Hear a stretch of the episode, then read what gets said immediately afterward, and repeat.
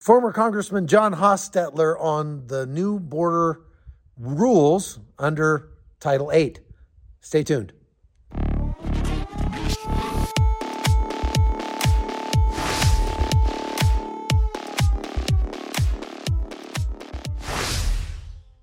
Hey folks, Chuck Holton here. Thanks for watching The Hot Zone. I got a chance to sit down with former Congressman John Hostetler. He's now uh, working for a think tank here in Texas, and uh, he can give you kind of the, the straight scoop on what's going on with the new rules and why they're kind of ridiculous. Listen to this. All right.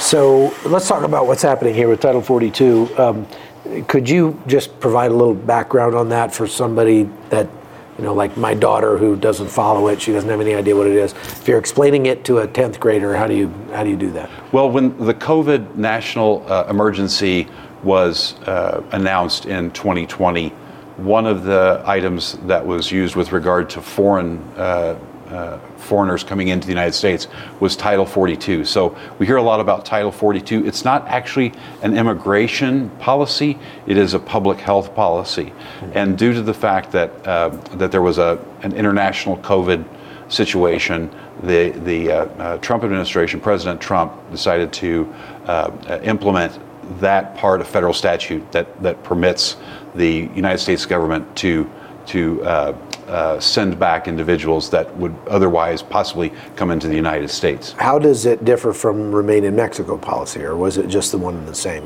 Well, uh, so Title forty-two allows for uh, immediate expulsion of individuals. Uh, Remain in Mexico was specifically for individuals who were seeking asylum in the United States. And asylum is that process where an individual uh, steps foot on U S soil, mm-hmm. and they can ask for sanctuary. They can ask for asylum in the United States. If, if you're uh, overseas, if you're outside of the United States and you want to uh, become a refugee, then you, you ask for refugee status. Mm-hmm. If you're in the United States and wish to become a refugee, then you ask for asylum. And the, the difference is that with regard to refugees, there are statutory caps. In law, there are caps to the number of individuals who can be given refugee status mm-hmm. in a year's time. There are no caps for asylum.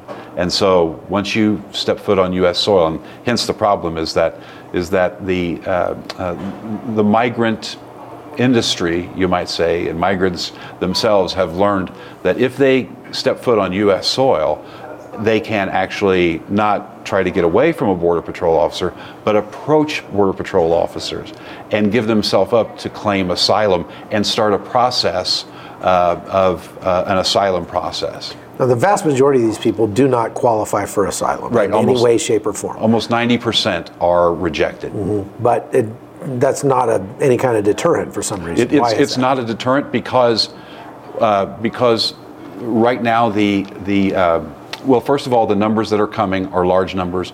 There is a, a about a two-year, uh, well, excuse me, about a two million case backlog for the immigration courts. So there are two million individuals who have a case before uh, an immigration uh, judge. They're not all asylum, but they're all but asylum cases are going to be considered by that immigration judge. So if you've got two million cases, it may be a couple years before your court date comes up, and the, the sticking point with that is the individuals come into the United States. They uh, they pass what's called a credible fear uh, uh, interview, whereby uh, uh, an individual, uh, uh, someone in the government, uh, an interviewer will say they have a credible fear of potential persecution if they are immediately returned to their country. Uh, then the next step is a notice to appear before an immigration judge. And they are given that notice to appear, and they are released into the interior. Well, uh, the the numbers vary depending on the depending on the various research and studies, but it's about one out of two of these individuals. Uh, well, one out of two individuals that are given notices to appear never show up for their court date right. in the first place. Right. Then you have the situation whereby if the individual is here for one hundred fifty days, then they also qualify for work authorization, which in many cases, and there have been uh, lots of interviews and, and research that has shown that the vast majority of the people that come here and claim asylum are here for economic reasons actually. And so that's what they, they get they get the prize, if you will, after one hundred fifty days, and then that even motivates them more so not to show up for their court date. So in this case, with the uh, ending of Title forty-two, and if you listen to what the State Department is saying, if you listen to what Alejandro Mayorkas is saying, they seem to be trying very hard to convince migrants that this, this is not the time to come, the border is closed, you cannot get in, and yet the migrants are hearing exactly the opposite. When I go to Mexico or when I go to Colombia, where I go to Panama, and I talk to these migrants, they are saying exactly the opposite. This is my time to come, and we are coming be- simply because Joe Biden has opened the door. Why the disconnect? Well, there's a disconnect uh, that could be motivated uh, by all types of uh, desires on the part of the Biden administration to allow more people in here, the Biden administration's constituency uh, to force the administration to to allow more people in here. Uh, the simple fact of the matter is, and, and you hit the nail on the head, the migrants believe that the, the border is open and they are coming. And as a result of their coming, they are overwhelming Border Patrol uh, agents. And so Border Patrol agents now are not securing the border. Mm-hmm. Almost all of them will tell you, if they're not political appointees, that, that that they're basically processing individuals, processing migrants to come into the United States. They're processing them, they're saving them, they're feeding them, they're uh, transporting them from the border to uh, mm-hmm. uh, to the Border Patrol uh, sector uh, offices. Wh- whatever it is, they're not securing the border. Mm-hmm. Uh, the border is not secure, and we know that, uh, for example, that last year there were over a, a million gotaways in the in the fiscal year. Mm-hmm. A million gotaways. Those are individuals that we know got away. We we we, we didn't encounter them. We didn't, didn't catch them, we but didn't we catch saw them. them. But we saw them yeah. by various uh, means of, of gathering intelligence. Right. So a million. So we don't know why they're here. We don't know who they are. Those are the gotaways. And then you have the situation that we are encountering. We are encountering individuals who are on the terrorist watch list. Uh, the, and, and so those are the ones we do encounter. Now, once again, you got a million people that we don't know. And they're likely individuals on the terrorist watch list there, too. Right. Uh, so... So that that's what's happening. There is a tremendous disconnect, and that's why you're seeing, I believe, the the rhetoric kind of uh, uh, elevate itself, especially in the Senate, uh, with uh, Sen- Secretary Mayorkas coming before the senators, and just simply, you know, Secretary Mayorkas is just saying things that, that do not. They're not consistent with the reality on the ground. They're demonstrably untrue. Yes, yes. There's and no possible way that he could not just be, that he doesn't know that he's saying absolutely untrue things. Yeah, it, yes. It's, it's unbelievable. Yeah. It's just, it sit, it there, it sit there and sort of smugly declare that the border is under control.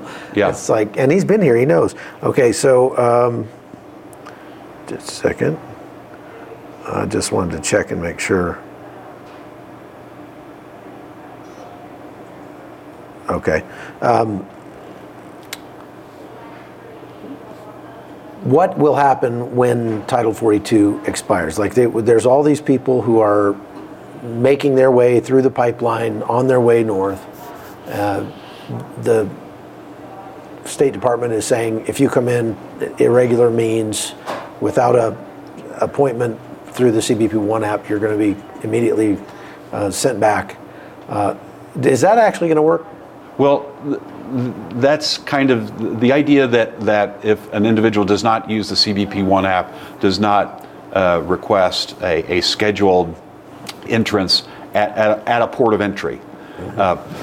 uh, excuse me, uh, then then they will be then they will be turned away. We know right now that the C B P One app has been overwhelmed. They're not using it. It is it is not being used, and they're still coming in. And uh, once again, I, I think these are these are. This is window dressing. This is the administration saying, we're putting all these things in place, but mm-hmm. but Border Patrol doesn't believe they're going to work. Uh, Texas Department of Public Safety does not believe they're going to work. Uh,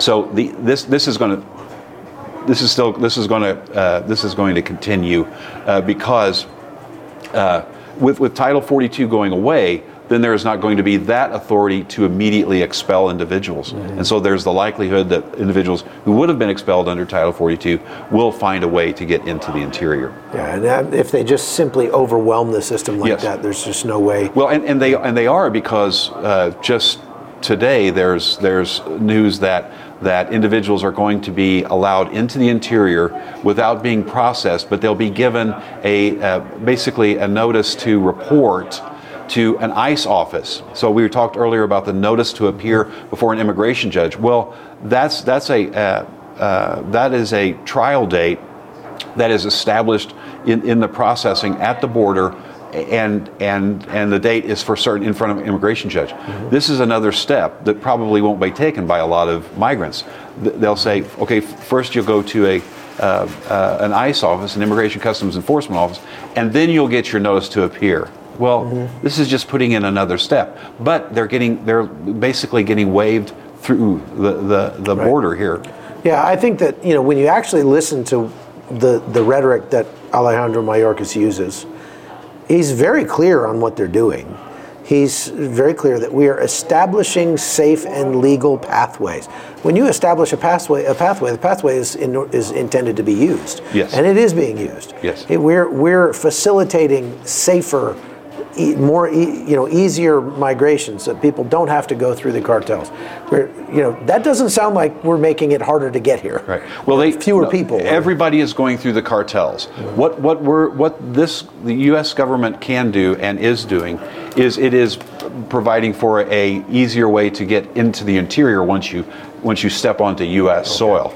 So so the cartels still control everything south of the border, mm-hmm. and we've been told by numerous people, nobody comes into the United States between the ports of entry that hasn't paid someone in Mexico. Mm-hmm. All of these individuals are paying uh, smugglers who, who then pay cartels um, to come into the country. If they don't have the sufficient amount of money when they get here, then they just come into the United States and they become indentured servants for the cartels.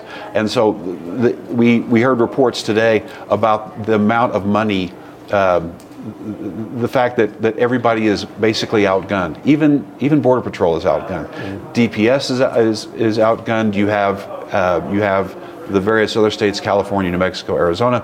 They're they're outgunned, and I use that somewhat loosely, but because they have so much money, mm-hmm. they have so much, and the reason they have so much money is because now human smuggling. Now we're not talking about human trafficking. We're, we're talking, talking about, about human, the cartels have so much money. They have so much money.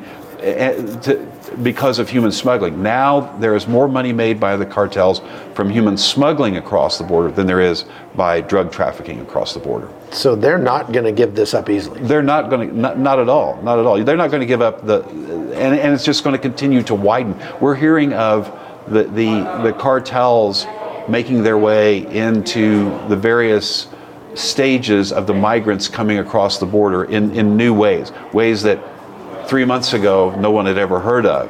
But but these are, uh, it sounds terrible, these are businessmen. This is a business to them. They're finding all kinds of very creative ways to make money on the migrants as they come into the, the uh, come to the border, uh, and then as they cross the border, once again, if the entire debt isn't paid, then, then they'll owe uh, when they get here and work. Wow.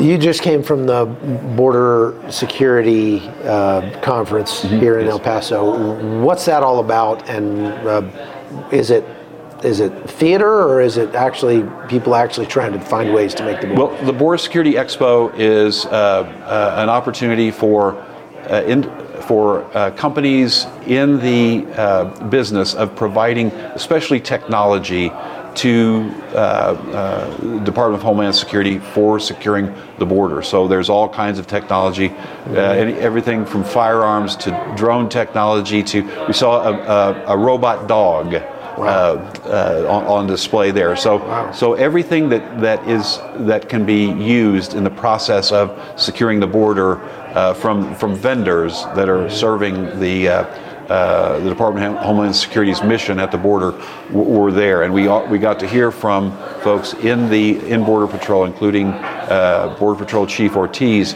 and others, speak on the situation at the border. How do you feel like Border Patrol, what do you feel like their morale is right now? Well, uh, it's our understanding that the morale is very low. One thing we heard today uh, that, we, that we've heard over and over again, when individuals sign up to secure the border, it is a it is a patriotic mission on their part. Uh, every one of them wants to secure the United States mm-hmm. from from any threats from uh, from around the world, and and Border Patrol is part of that. That's their mission, is to secure the border, to make that border a reality and a practical reality. That that you know we take we take citizenship and residence in the United States very close to heart, and they do too, obviously more so than any of us, because they're the ones on the front lines securing the border. Yeah. So, and, and what they're doing now is they're processing. They're processing, mm-hmm. they're, they're feeding, they're doing all they can for this so-called humanitarian mission uh, at the border. And, and there's nothing in statute that says Border Patrol is has a humanitarian mission. Yeah. Their, their mission is to secure the border. They're not able to do that. You can just imagine uh, being someone who who is putting their life on the line, who made the decision to come and work for Border Patrol to secure the United States, especially post nine eleven. Mm-hmm. You know, we're going to secure the United States, and now they're not on the border. Right. Yeah, they're they're, they're the welcome wagon now. Yes. Okay. Yes. Yeah. It's too bad. Okay. Well, thank you very much, John. Sure. I appreciate it.